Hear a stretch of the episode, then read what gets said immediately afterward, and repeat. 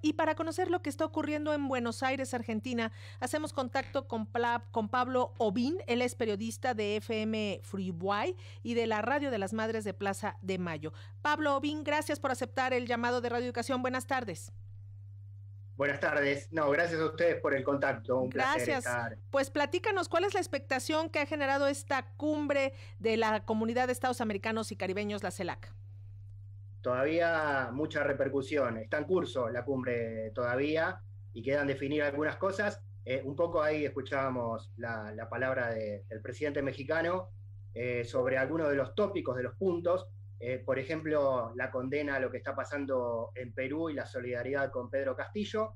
Está también muy fuerte la discusión sobre lo que plantearon los gobiernos de Brasil y de la Argentina acerca de una moneda común de intercambio para el comercio entre los dos países, dejando de lado el dólar, algo que todavía no está muy claro cómo funcionaría, pero que planteó ahí una discusión económica sobre la discusión política. Y otro de los puntos, que por lo menos hasta ahora todavía no tenemos resolución aquí, es quién va a quedar al frente de la presidencia de la CELAC a partir del próximo periodo. Eh, suena fuerte la postulación de San Vicente y las Granadinas, el país caribeño. ¿Habría consenso para esto? Esto se está definiendo en los próximos minutos, en las próximas horas. Pablo Bin, también ha habido importantes ausencias. ¿Qué se dice, por ejemplo, de la no asistencia de mandatarios de Cuba, de Venezuela, de Nicaragua? ¿Es una victoria de la derecha argentina? Hay distintos motivos. Eh, bueno, también está la ausencia del presidente López Obrador, que le explicó sus motivaciones y envió un video. Eh, ya estuvo la presencia de Nicolás Maduro, el presidente venezolano, también a través de una videoconferencia.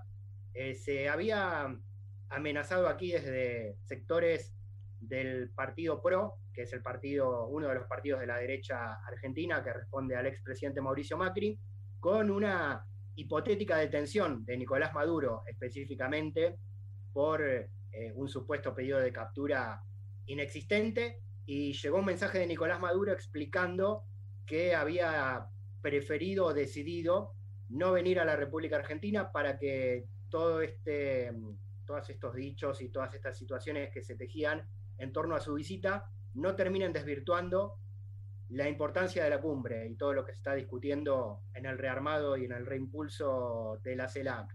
Así que sí, desde la derecha local se esgrime como un triunfo haber impedido, según ellos, que Maduro venga a la República Argentina. En lo que es la oficialidad de la cumbre, está claro y comprendido que Maduro no vino para evitar justamente que estemos hablando de esto y no de los puntos principales de la cumbre. Eh, la inteligencia venezolana dejó traslucir que temían actos de violencia o algún tipo de situación.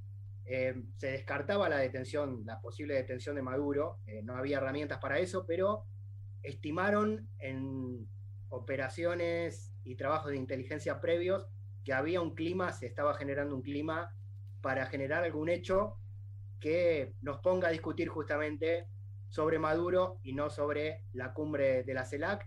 Y Maduro dejó bien claro que su no venida a la Argentina era para evitar esta situación. Pero bueno, a diferencia de otras cumbres, eh, ¿se está desarrollando de una manera cordial, digamos, esta séptima cumbre de la CELAC? Sí, hasta ahora sí. Eh, hay varios posicionamientos encontrados, ¿no? Tenemos gobiernos de derecha y de centro derecha, como el de Uruguay, de Luis Lacalle Pou, que llega a esta cumbre de la CELAC en una posición amable y amigable como tiene siempre Uruguay, pero resistente a volver a estos espacios de unidad latinoamericana. ¿no? Uruguay viene ya eh, en la última cumbre del Mercosur, por ejemplo, metiendo mucho ruido, planificando o planteándose ir por acuerdos y tratados de libre comercio por fuera del bloque regional. Lo mismo en esta cumbre de la CELAC. Otro de los gobiernos eh, de la derecha regional es el del presidente paraguayo Mario Abdo.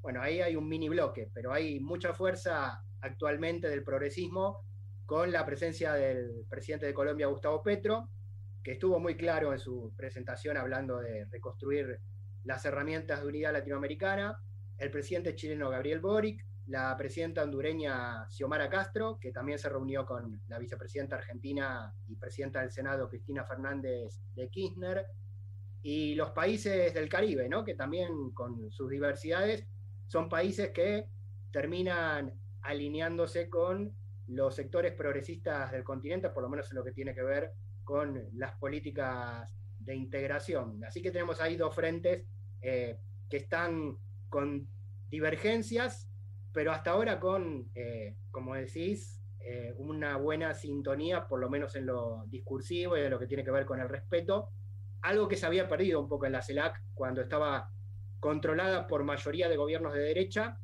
que la desactivaron, eliminaron este espacio de debate, hoy por lo menos se está recuperando este lugar y sin dudas, para destacar la figura de Luis Ignacio Lula da Silva, del presidente de Brasil, es fundamental, se plantea como el motor que puede recuperar este espacio, junto con el presidente de México, Andrés Manuel López Obrador, que sería la otra potencia regional que puede encabezar una vuelta a estos lugares de unidad latinoamericana. Y finalmente, Pablo, ¿para cuándo es la declaratoria final de la CELAC? Se la espera para el día de mañana, que es eh, el final de la cumbre. Igual ya están trascendiendo algunos postulados, ¿no? Que tienen que ver, por ejemplo, lo planteó el presidente de Bolivia, Luis Arce, con que la CELAC sea también una puerta de entrada para un acuerdo regional con el BRICS, con el grupo que eh, conforman Brasil, la India, China, Rusia y Sudáfrica. Hoy la guerra en Ucrania es una situación que, bueno, cortó todo tipo de lazos entre los bloques regionales mundiales y Rusia, y está China en el medio, pero bueno, se está hablando de un acercamiento al BRICS, hay también un pedido para que Argentina ingrese a ese bloque de la mano de Brasil y de la mano de la presidencia Lula. Así que todo esto se, puede colar en lo que va a ser la declaración final. Y de vuelta, la importancia de que la presidencia pro tempore pase a manos de San Vicente y las Granadinas, un país del Caribe, un pequeño país del Caribe que no está en el mapa político ni en las noticias internacionales, pero que es muy importante por la cuestión de los efectos del cambio climático, que son los países del Caribe, las naciones hermanas del Caribe, las que más lo están sufriendo, con tormentas, con huracanes, con sequías, con inundaciones, cada vez más continuadas y que le dan cada vez menor posibilidad de respuesta a los estados. Entonces, CELAC, con San Vicente y las Granadinas y el Caribe al frente, también tomaría muy fuertemente la postura de una búsqueda de un compromiso mundial contra el cambio climático y la contaminación y toda la acción depredatoria y extractivista del capitalismo. Pues te agradecemos muchísimo, Pablo Obín, estos minutos con las audiencias de Radio Educación y mantenemos el contacto. Muchas gracias. Es un gusto, muy agradecido.